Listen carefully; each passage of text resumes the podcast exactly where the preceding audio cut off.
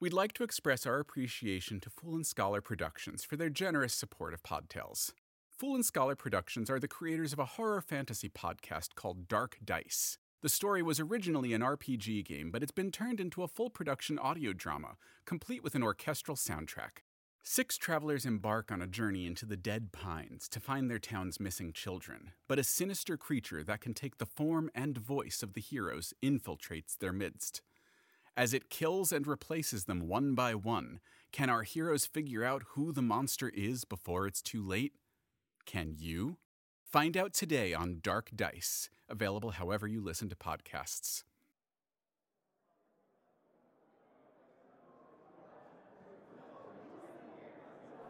Oh, I've been meaning to listen to this one. Tell me more about it. Chain of Being is an audio drama which blends mythology and science fiction. You follow the biblical Adam who's been made immortal for his crimes against the gods and has lived far into the future. In this season, he follows a universe threatening entity which everyone seems to know but no one is able to recognize. It's set in an extensive universe, so if you're a fan of heavy sci fi lore, you will enjoy Chain of Being.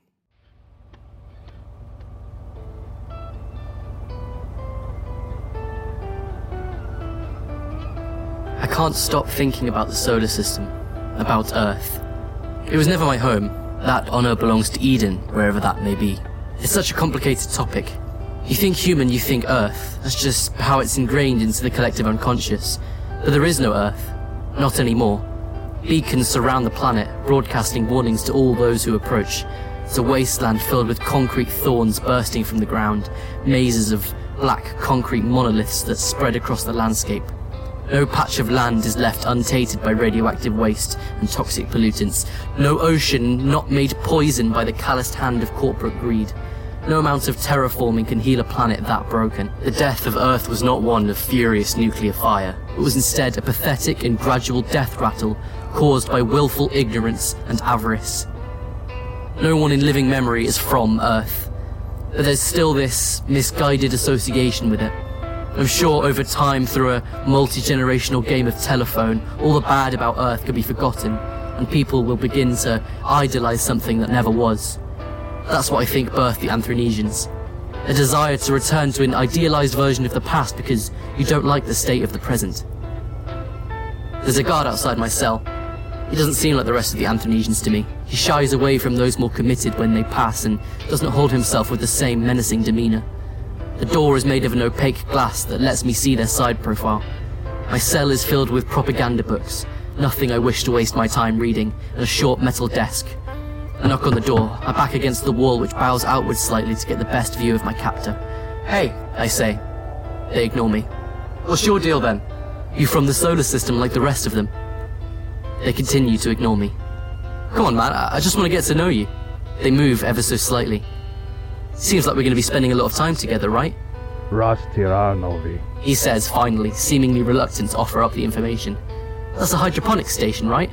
What's it like? I don't remember really. I was born there, but it, when the council started relocating because of the overpopulation crisis, we got taken to a Viatorian farming colony, Stymphalia. Oh, ah, that must have been hard. It was.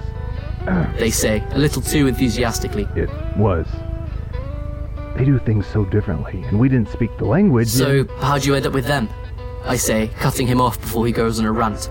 A gesture to a group of far more menacing looking Anthronesians. Well, I was on a Corsair vessel. We crashed on this planet, and so we took up in a small village. We had loads of weapons and stuff, so when the Anthronesians came and offered refuge for any humans, I, I thought, it's gotta be better than this, and it was. I always hated the Council. I mean, why do I have to share with Viatorians?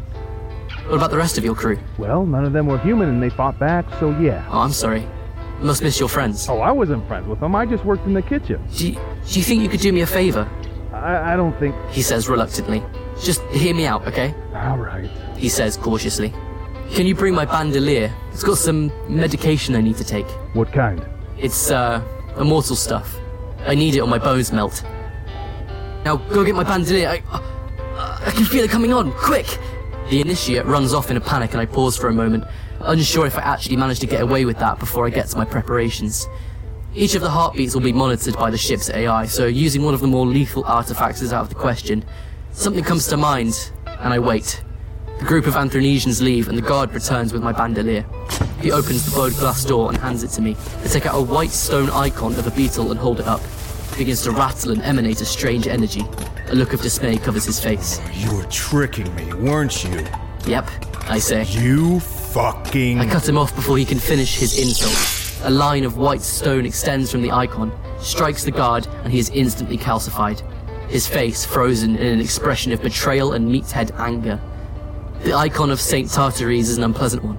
Under the calcified exterior, the guard's heart still beats at a regular rate. Aside from the lack of movement, everything would seem normal to an observing AI. Anyone looking at him, of course, would see the calcified skin and muscle, but hopefully by the time that happens, I'll have done something.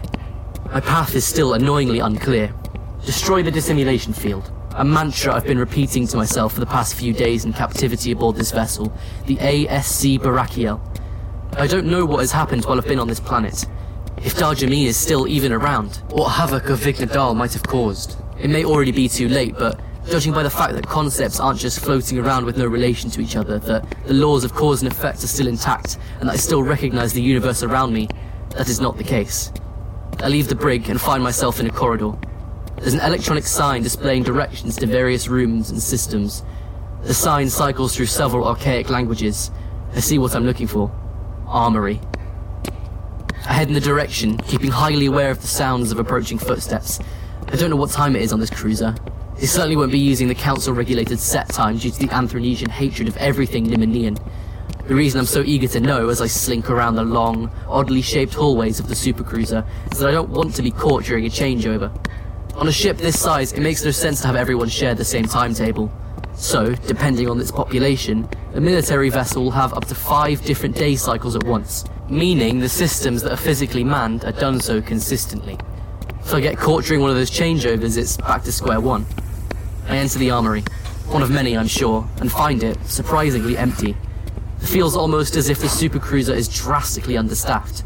The main runway and essential facilities are well maintained, but there are great stretches of empty corridor and seemingly important rooms left unattended. Perhaps that explains their keenness to recruit new forces from the surrounding area. I approach the terminal. At least, I think it's a terminal. The screen sits in a thick cylindrical tube with a second metal tube set beneath it, acting as a way to navigate the system. In order to work it, you must place your hands on the sides and twist.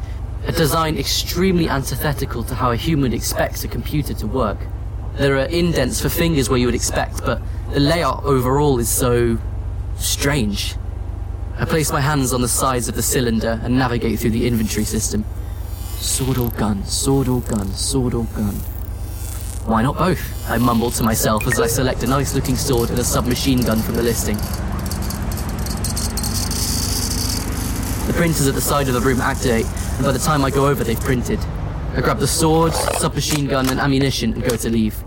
I exit the room and turn to continue down the hall when I run into two Anthronesians who have yet to spot me, engrossed in their conversation. There's this new recruit. She seems promising. Which one? Uh, Scheiben. Teresa Scheiben. Oh, yeah, she's great. They stop in their tracks as I draw my sword. For a moment, we stop and just stare at each other. If you just turn and walk away, I begin. But the first Anthronesian draws her firearm, and so I swing at her with my sword. She takes a step back, and the second one tries to restrain me. I draw the SMG and open fire before he can grab me. The sound reverberates down the hall. My cover now being blown, I turn to the first soldier and swing my sword at the sidearm in her hand, knocking it away. I point my firearm at her, and she holds up her hands. Aren't you going to shoot me? Depends. The soldier glances down at her fallen comrade. On? How high of a security clearance you have? Her eyes focus on the gun and I gesture with it. Well, I was up to become the next dagger of Nemesis. what's your name? Cryova Iwa. Well, Cryova, do you think you'd be able to get me into that chamber at the center of the ship? You mean the Tenizid? Yeah, sure. I'm assuming you'll shoot me otherwise? Yeah, I say, grateful for the suggestion. Are you sure? Yes, I say, with more confidence. She turns and we begin to march down the hall. A group of Anthronesians rush down and take stock of the situation. They lower their weapons and let us pass. Just shoot him in the back. I hear one whisper to the other. I'm immortal, dipshit! They shout behind me, bluffing. If they did fire on me, I'd probably collapse from the pain, but they take me at my word and we move out into the large, cavernous space. It's dead silent. Everyone there stands and watches us pass. The balconies that line the sides of the room holding even more forces pointing rifles down at me. Even the scientists hold some kind of weapon. We reach the huge doorway and I nudge Cryova. Well, open the door. Oh, I can't open the door. Only the sword can do that. So what was your plan? Bring you out here, let you get shot to shit, presumably die in the crossfire. But I won't die. Yeah. But it'll stop whatever you were going to do, and. Well, you were going to shoot me anyway, right? I tighten the grip on my weapon and go to pull the trigger, at least taking a fascist with me before my escape attempt fails. But the door clicks and opens slowly onto an empty lift. Take a few steps back onto the platform, not looking the proverbial gift horse in the mouth. Keep my weapon trained on over as the door starts to shut.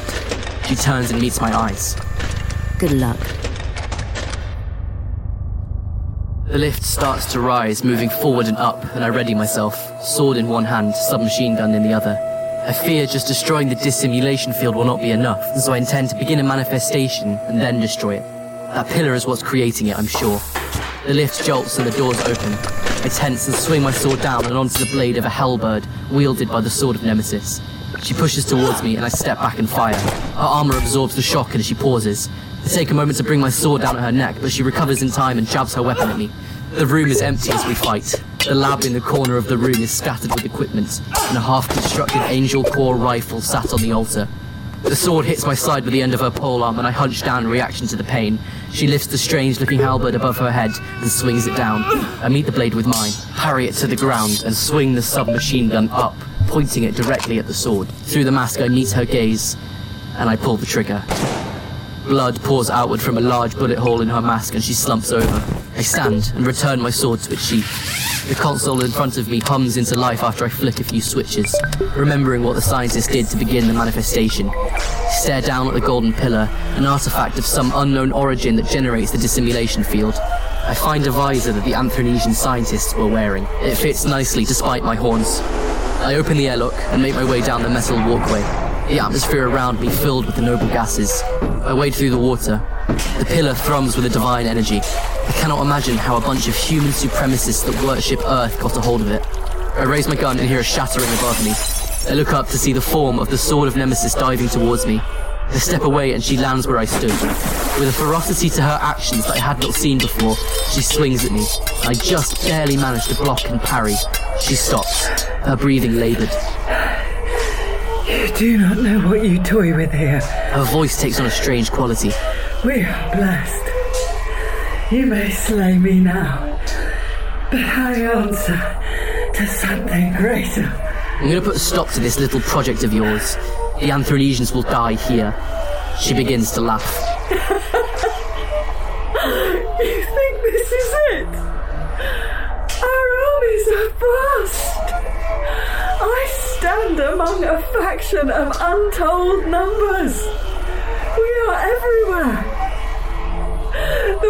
That you think that this small act will impede the inevitable progress of the Anthronesians shows just how unprepared your kind are. I pull the trigger, and the room fills with a white light.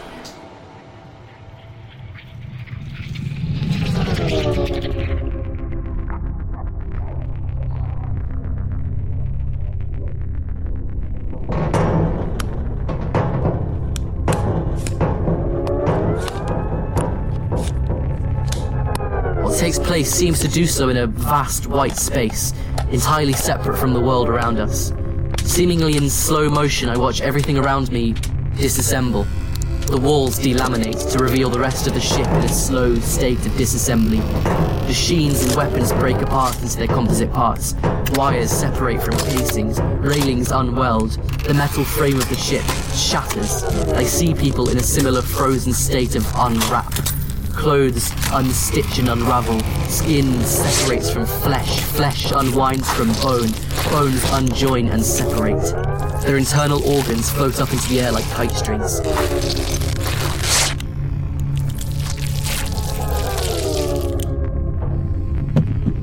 In front of me, a shape, hazy and unfocused, becomes apparent.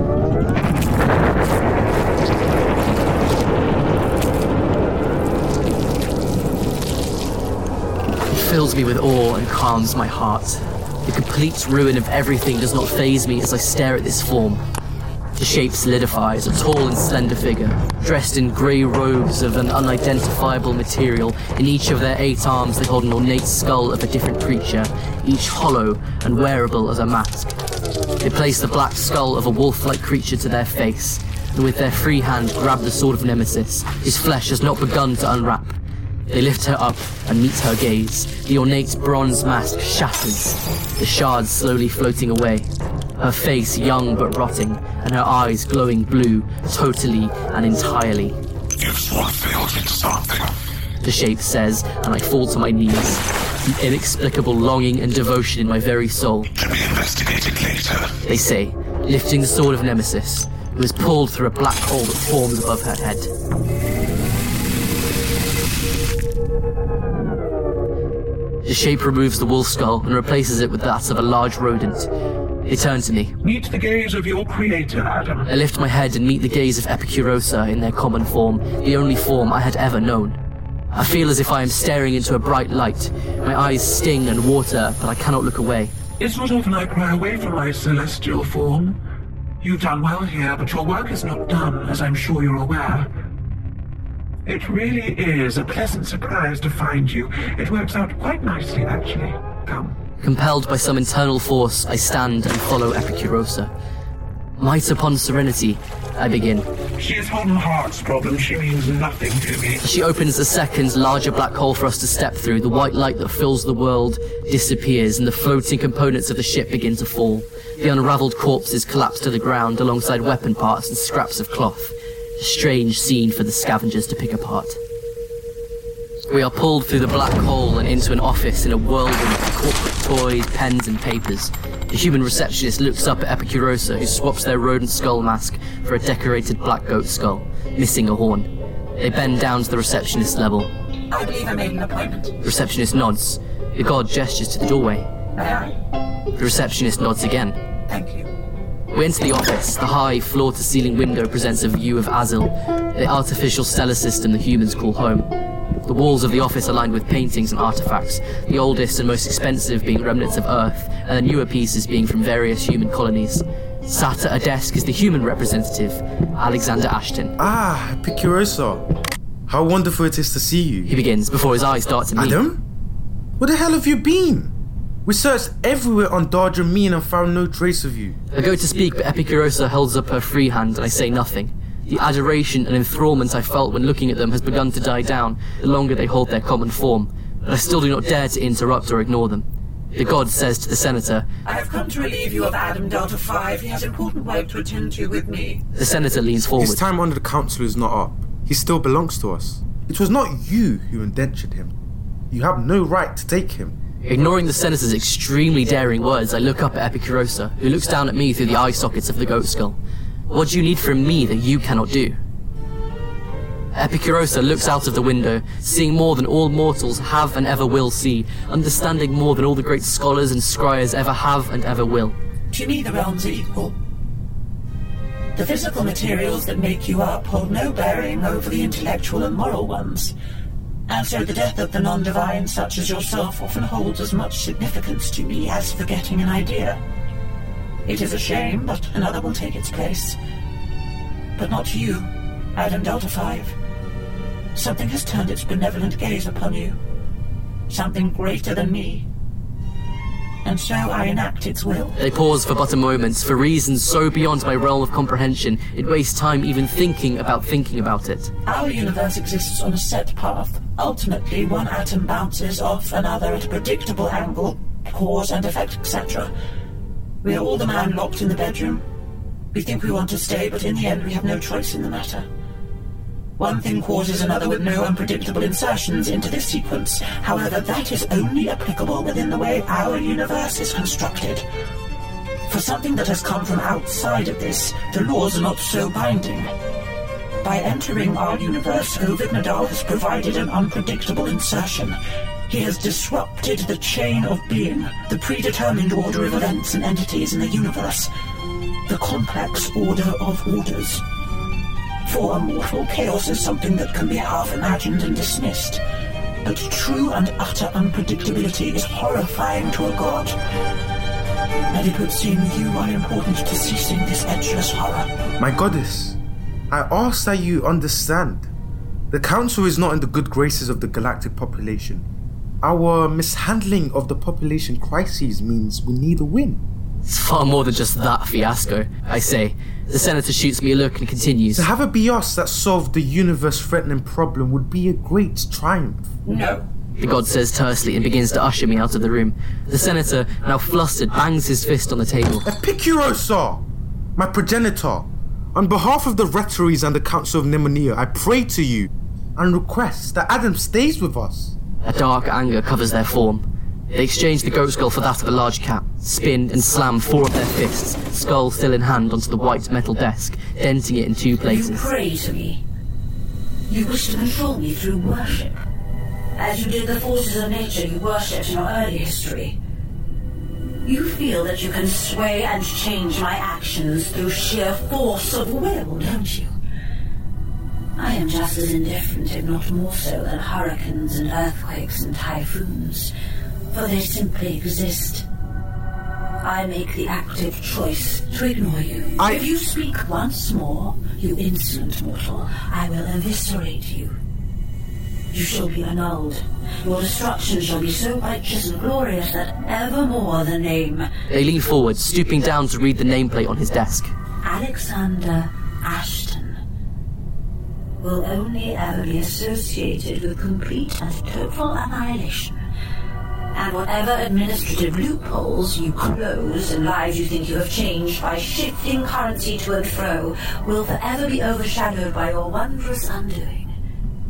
Do you doubt my power to do such a thing? The senator shakes his head, somehow, by some miracle, maintaining his composure. In this moment, I feel a newfound respect for Alexander. Even in the face of his very creator, he sticks to his duty and tries to serve the council. Epicurosa opens up another portal. Before we step through, I look up at them. Where are we going? I ask. Somewhere I will be able to understand some things about you. A great many forces have coalesced to support you, Adam. More than just the rhetorese and their attempted deification, but the true divine. Before all that, I must see if you are ready. She steps through, returns to look at Alexander Ashton one last time. He stands and stares out of his window, watching those he was charged with protecting. They are there in front of him, he's just unable to perceive it all. In that respect, I feel we are alike. I turn back and follow Epicurosa through the portal.